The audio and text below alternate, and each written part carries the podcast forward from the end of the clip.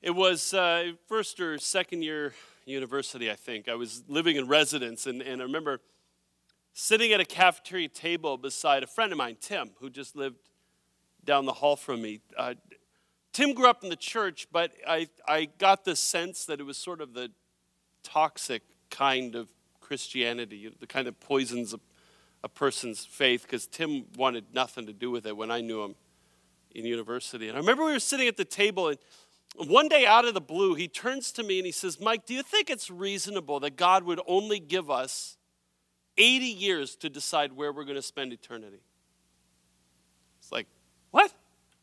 he said, well, think about it. He says, if I live to be 80, that's, you know, approximately the Canadian average. In the light of eternity, that is a, not very much time at all. And I think it's an unreasonable expectation for God to think that I could sort out what I'm going to do for eternity in, in such a tiny period of time. I said, I hear what you're saying, Tim. And I grabbed a paper napkin, I pulled it over, I pulled a pen out of my pocket, and I drew a line across it. It's one of these moments I talked about last week where you just actually have an answer in the moment. I drew a line across it. I said, Tim, I want you to imagine this is an eternal timeline. This is eternity past. That is eternity future. This is eternity right here. I said, How big is, is 80 years? And Tim said, Well, this is exactly what I'm saying. 80 years is a speck. It's a fraction of a speck. It's a grain of ink. It's less than a grain of ink. It's infinitesimally small. And that's exactly my point. It's not enough time to decide where you're going to spend eternity. I said, Yeah, I said, I hear what you're saying. Uh, I said, Tim, circle 800 years for me. And then he paused. He said, Well, I I, I guess 800 years would be just a speck. It would be infinitesimally small. And I said, I think so. I said, circle 800,000 years for me. And then he smiled because he knew where I was going, and he said, Yeah, it would be infinitesimally small. And I said, So, Tim, in the light of eternity, how much time is enough for you to sort out your spirituality and figure out what you're going to do with Jesus? They turned and went back to his plate of spaghetti, and that was the end of the conversation. Because Tim wasn't really asking me a question. Tim wasn't interested in the answer that I gave him. Tim was using a conversation about the afterlife to pose a challenge to my faith. And in that light, Tim, in his spirit, was exactly the same as the people who get into the conversation with Jesus that we're going to look at today. Starting this series, excuse me, last week, we were looking at Jesus in the temple in Jerusalem, surrounded by a crowd of people that he's been teaching and being challenged by the Jewish religious leaders who are attempting to, in the form of debate, discredit Jesus' teaching in front of the crowd and basically ruin his public career. Last week, we looked at the Pharisees, a group of religious leaders who had a political question. This week, Turning to Matthew 22, verse 23, we look at a group of people called the Sadducees who had a theological question for Jesus.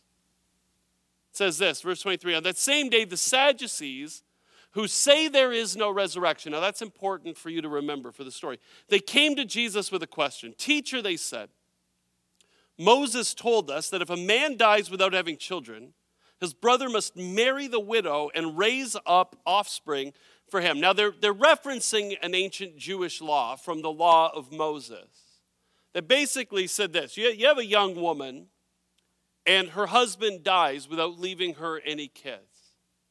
Now, the law says that this woman is not allowed, she's allowed to remarry, but she's not allowed to remarry anybody she wants. She has to marry within the family. In other words, she has to marry one of the brothers in law um, who will take her on, maybe even as a second wife. And the brother in law, his duty is to uh, produce a male heir for his brother with his brother's wife. The first child born, or the first male born to the wife, the widow, will belong to his dead brother and who will inherit uh, his brother's entire estate the house, the farm, the whatever and will take care of his mom when he gets older. That first child belongs not to him but his brother in order to keep his brother's legacy going. The whole point of the law was to not allow family names to die out in Israel. He was going to keep the family name of his brother going. Now, there's no evidence that the law was practiced very much, uh, uh actually, at all, uh, much to the relief of all of the in laws across all three of our locations, uh, and especially my two sisters in law.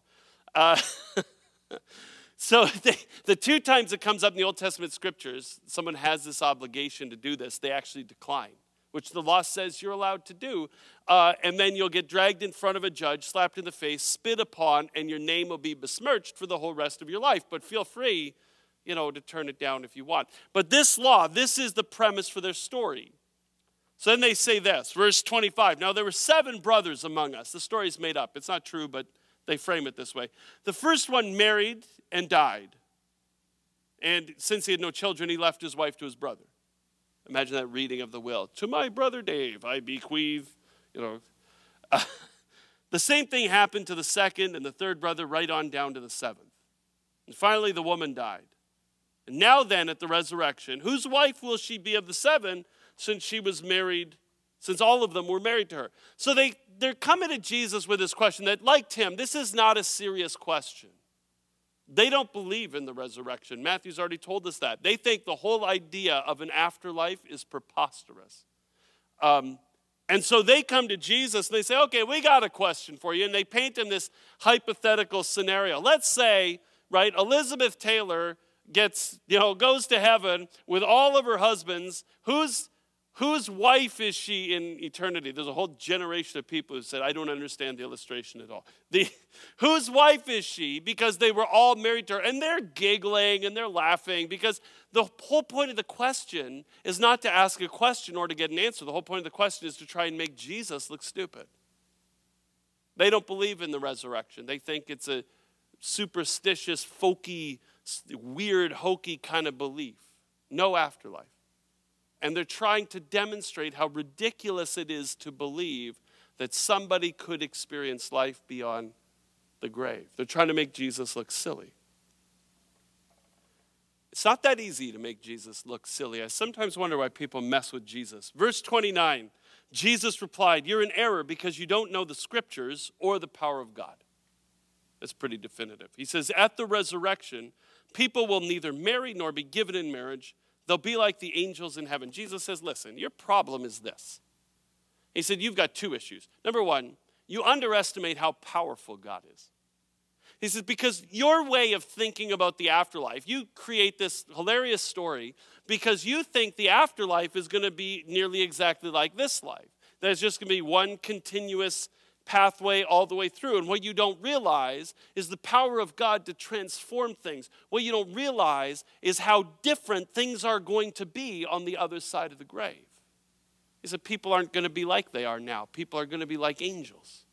In the sense they're not going to be angels, by the way. The next time at a funeral home or a funeral, somebody says, Well, God needed another angel. Say, don't become angels. They're like angels in the sense that they're not, they don't get married and they don't, they're not given in marriage. There's no marriage in eternity, Jesus says. In the ancient world, marriage had two purposes. Number one was for procreation, which is unnecessary on the other side of the grave. And number two, it was to leave a legacy after you die with your offspring. Well, nobody dies on the other side of the grave. So there's no point to the institution of marriage. So Jesus says it, the institution of marriage doesn't pass on. People are like angels, they don't get married on the, in, in the afterlife. He said, But you are so unimaginative about what the afterlife could be like. It seems ridiculous to you because of how you think about it. You underestimate the power of God. Number two, he says, Your, your second problem is you have no idea how to read the scriptures. He says this but about the resurrection of the dead. So he's dealt with the marriage question, and now he's going to address the underlying issue, which is this issue they have with the resurrection. And he says, About the resurrection of the dead, have you not read what God said to you?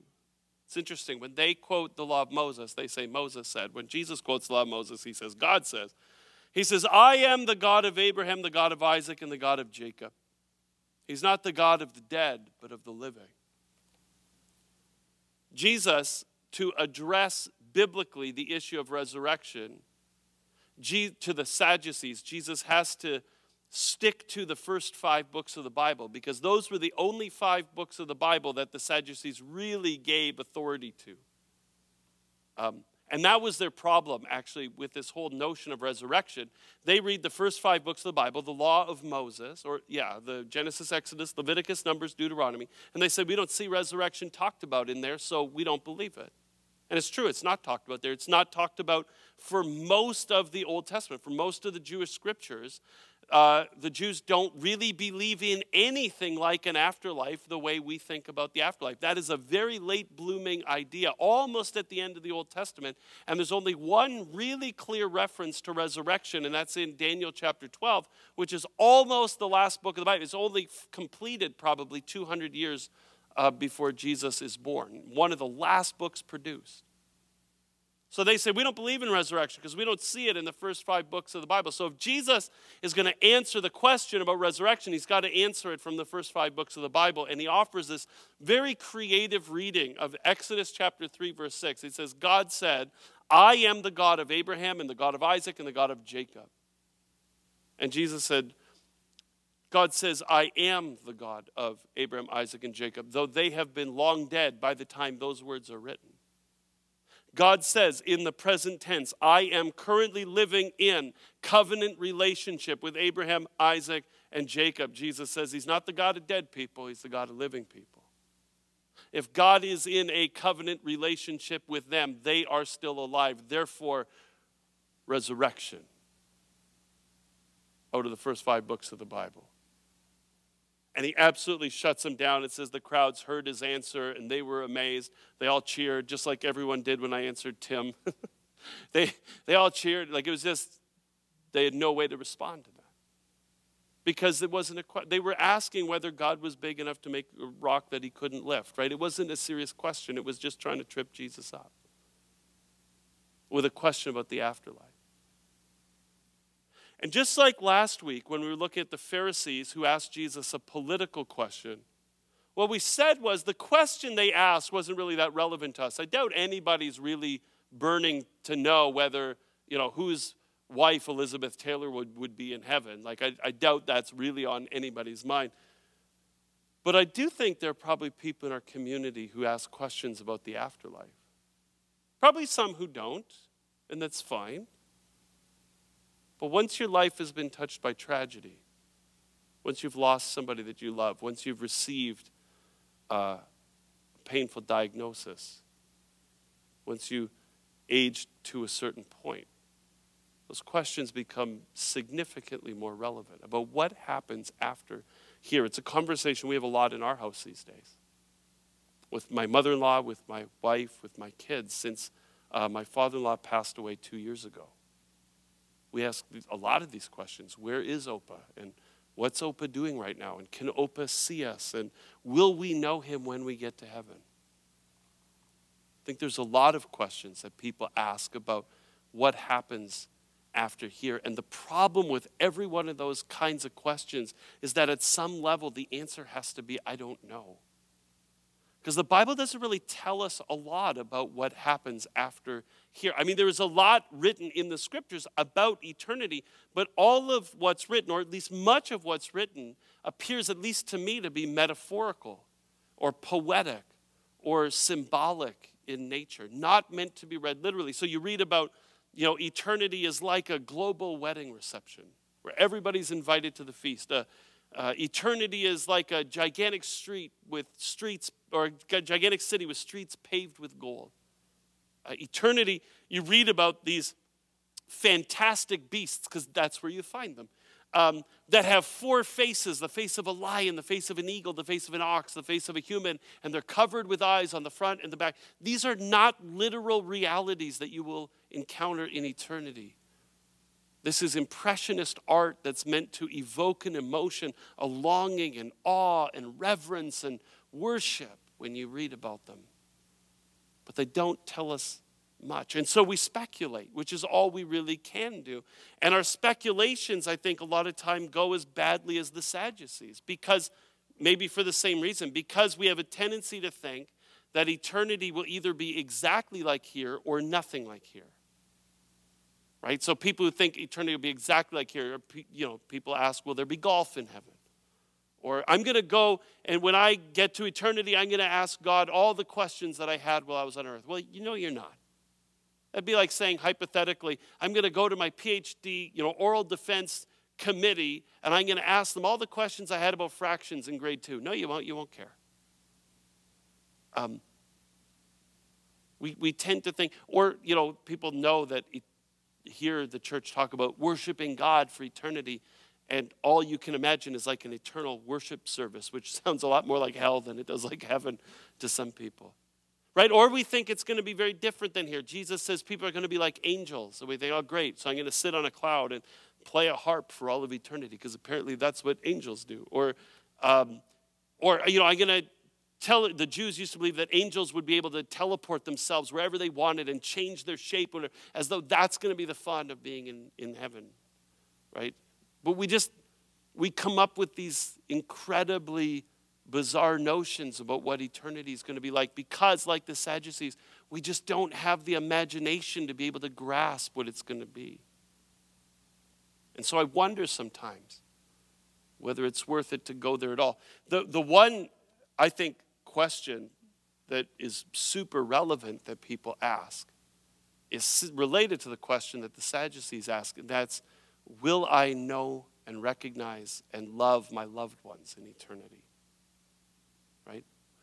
Uh, we have this from Shakespeare, this idea, Romeo and Juliet, that when you're married, that's for forever. And Jesus says, No, it's not. Well, if it's not, how come I don't get to be married? How, how come I don't get to love my loved ones in eternity? And I'll give you my two minutes of speculation on this. I think you do.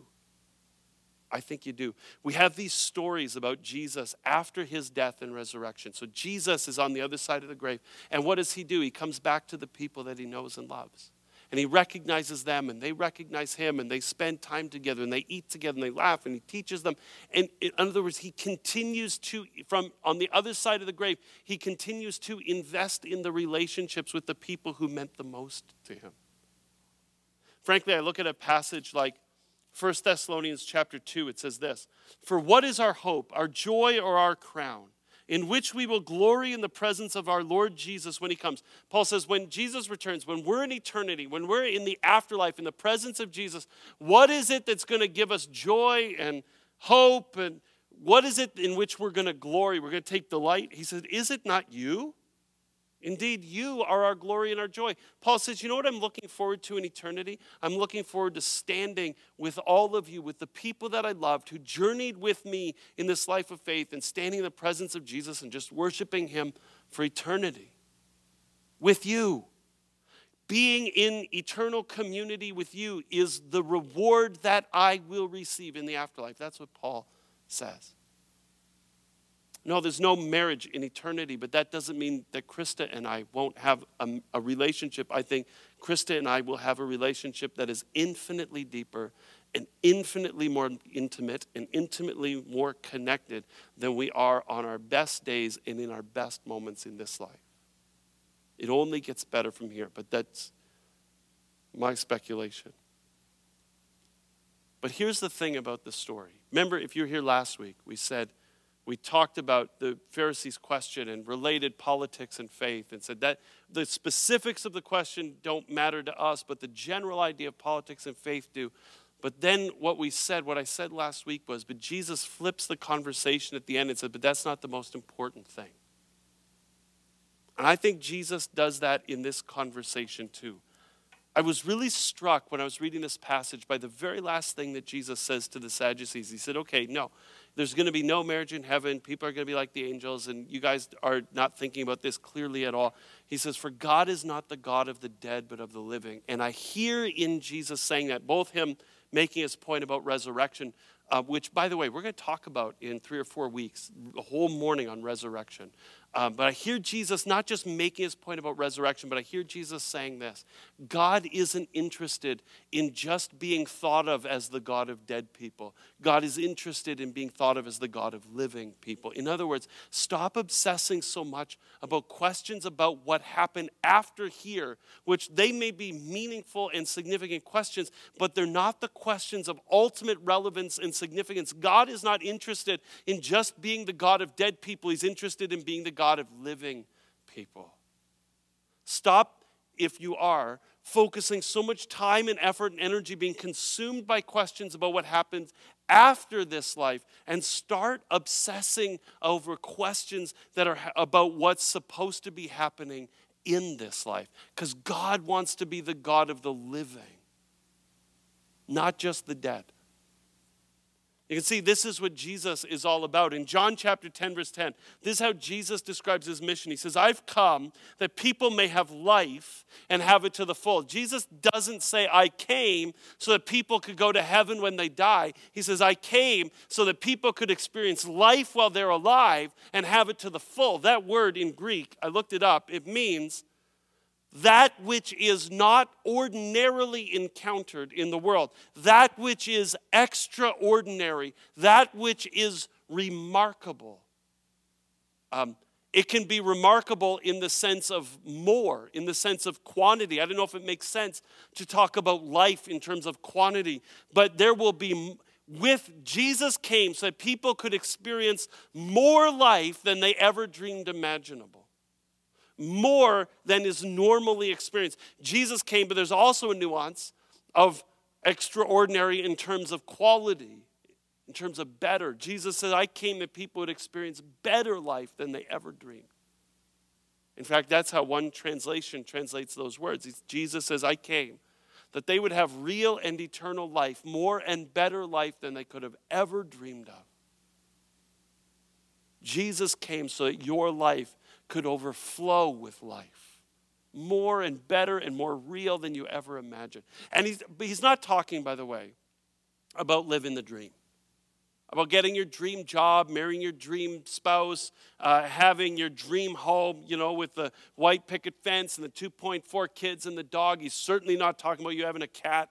Um, Jesus isn't talking about you winning the lottery and imagining the freedom. He's not talking about you being healthy and happy. And he's not talking about living the dream. He's talking about eternal life. He's talking, that phrase in John means experiencing the life of heaven while I'm still alive here on earth. And what does that mean? In John chapter 17, verse 3, Jesus explains it. He says, This is eternal life. I'm going to give you a definition that they know you, the only true God and Jesus Christ whom you've sent. Jesus says, You know what eternal life is? It's knowing God.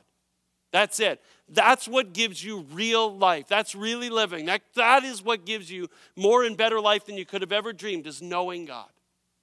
Not knowing about God, not having facts and details and data about God, not believing in God or believing that there is a God or even knowing there is a God.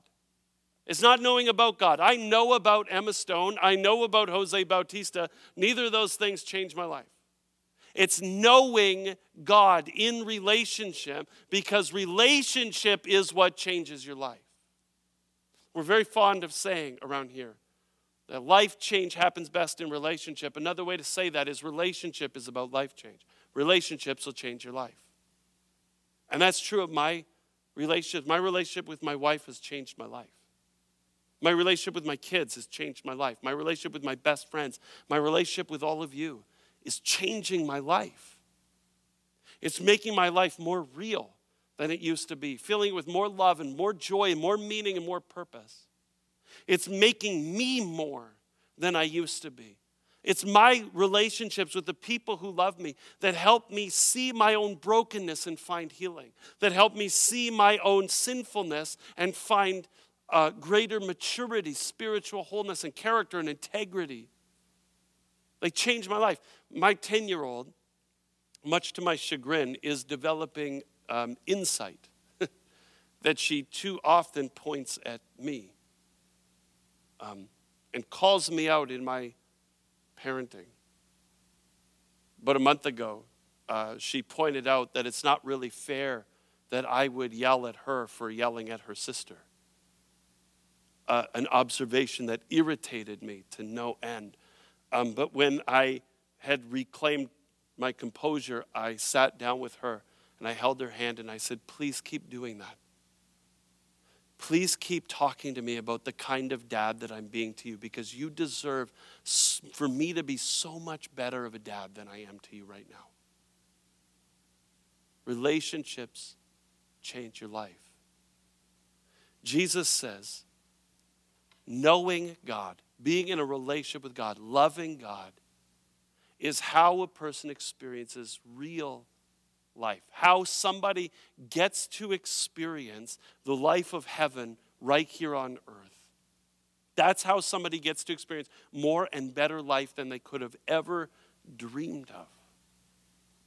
I'm super passionate about this because I grew up with a conception of faith that was not that faith is about me investing my life in knowing God in the now. That's not how I understood faith. I understood faith to have two critical moments the moment when I chose to follow Jesus and mark that with baptism, and the moment that I died and cashed in on my faith by going to heaven. Those to me were the two critical moments of faith. And honestly, for years, I could not figure out the point of all of the time in between. Why God didn't just take us up to heaven when we invested our life in believing in Jesus. It seemed like a gigantic waste of time. And so I figured I would do what other people do get a job and maybe start a family and go to school and try and be a good person and try and live a Christian faith or whatever. I had no idea the purpose of that time in between the date of my baptism and the date of my funeral until I discovered that what life is about is about investing every moment of every day, getting to know and to love God in a way that will change your life. You ever heard the poem The Dash? I'm not going to read it or recite it for you because it's cheesy, but basically the point of the poem is this guy's reading a eulogy at his friend's funeral, and he talks about the two dates on his friend's tombstone. He says there's, the birth date, and he talks about that. And he says then there was the death date, and he talks about that. But then the poem goes on to say, but the most important thing on the entire tombstone is the dash in between, because it's on that dash between the two dates that everything of any significance happened. And I think Jesus would say, this date matters when you declare your faith in Jesus Christ by baptism. And this date matters, the day when God invites you into eternity in His presence. But what matters equally much and maybe more is all of the space in between where God invites us to invest every single moment of every single day in getting to know and love. That's what life is about. That's what real life, that's how you experience real life. That's how you experience the life of heaven in the present. That's how you experience more and better life than you could have ever imagined. So, what does that mean? How do you experience that? Honestly, friends, you grow your relationship with God exactly the same way you grow your relationship with everybody else. You invest in it. It's really not rocket science. You come to places like this. When we gather together as a spiritual family to worship God, you join us. And not just join us, but you show up here ready to fully engage with all of your mind, ready to engage with all of your focus and all of your attention on the things that are said and sung and prayed and done. But ready also to channel all of your participation, to engage with all of your energy, to fully engage in the singing, to fully engage in the praying, to fully engage in the listening, to fully engage in the responding, to be an active participant in the worship, coming here trusting that if you engage, the Bible says that when the community gathers, we become the place where the Holy Spirit lives, where God takes up his residence. That if you engage, God is here and you will encounter him in this space. You engage with the scriptures. If you're new at it, ask somebody which Bible it would be helpful for you to read and just start by reading the stories of Jesus, but not reading for information. Going to the scriptures, asking God whether he wouldn't you couldn't encounter him in what you read. That God himself wouldn't leap out of the book and show you who he is and invite you to love him. You get to know him in prayer where you just talk to God endlessly throughout your day about everything that's going on in your life. And then you listen and you ask God to talk to you about who He is, uh, to give you guidance, to give you direction. You ask God to, um, to show Himself, to reveal Himself to you. You encounter God in community in deep spirited friendships with people that you love and who love you and who love Jesus, with whom you are on the journey towards Jesus, whether that's family or friends or life group or a mentor, invest yourself in relationships with people who radiate Jesus. Ask them questions. Ask for their discernment. Ask for their guidance. Ask them to pray for you. Ask them to pray with you. Ask them to read the scriptures with you. Talk to them about what you're reading. But invest in knowing God through the people who radiate God in your life. Do it through serving. In a passage we're going to look at in a couple weeks, Jesus says that when you serve the poor and the forgotten, the ignored and the marginalized, you're serving Him. He is there in the midst of that interaction. Go encounter Jesus in unself consciously, humbly going to invest in relationship with people who've been forgotten and ignored and serving whatever they need in the love of Jesus, I promise you, you'll find Jesus there. You'll find him in your suffering. If you open your heart and just say, Jesus, show me who you are in the midst of what I'm going through right now that those who have been through suffering, those who have experienced pain, can testify that even if in the moment it feels like an absence of God, there is a presence in the midst of the absence.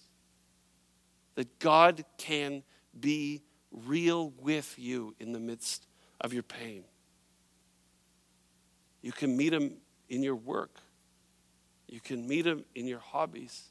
You can meet him in your art, you can meet him in music, you can meet him, you can meet him anywhere, in nature, anywhere. If you go through life with an open mind and open eyes and open ears and an open heart with this attitude that says, God, there is nothing more that I want in my life than to know you right now.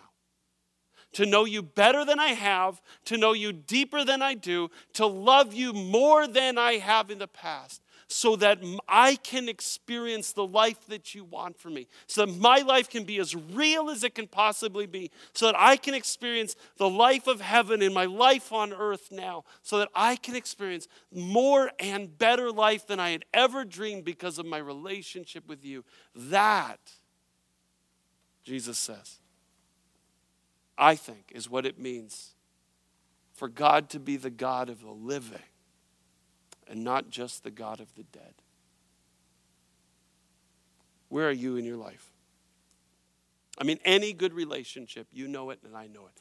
Any relationship worth its salt, any relationship worth having is a relationship worth giving up everything for, dropping everything for the people we love. Where are you in your life in terms of what you are willing to invest, to give up, to set aside, and to pour into knowing God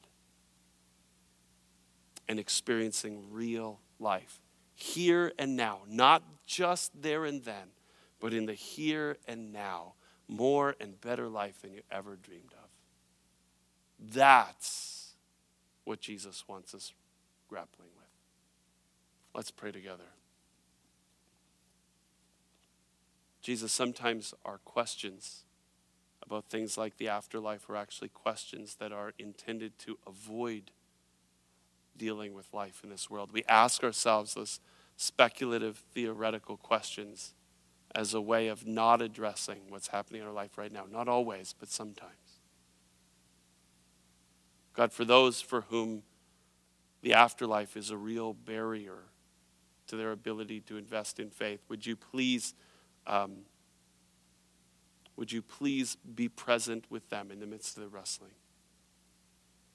But God, for the rest of us, would you invite us to pour everything we have into discovering, into knowing you in this life here and now, and discovering the reality that there is no better thing in the entire world than to experience a life in relationship with a God while we're living. Thank you that that's why Jesus came. We pray in Jesus' name. Amen.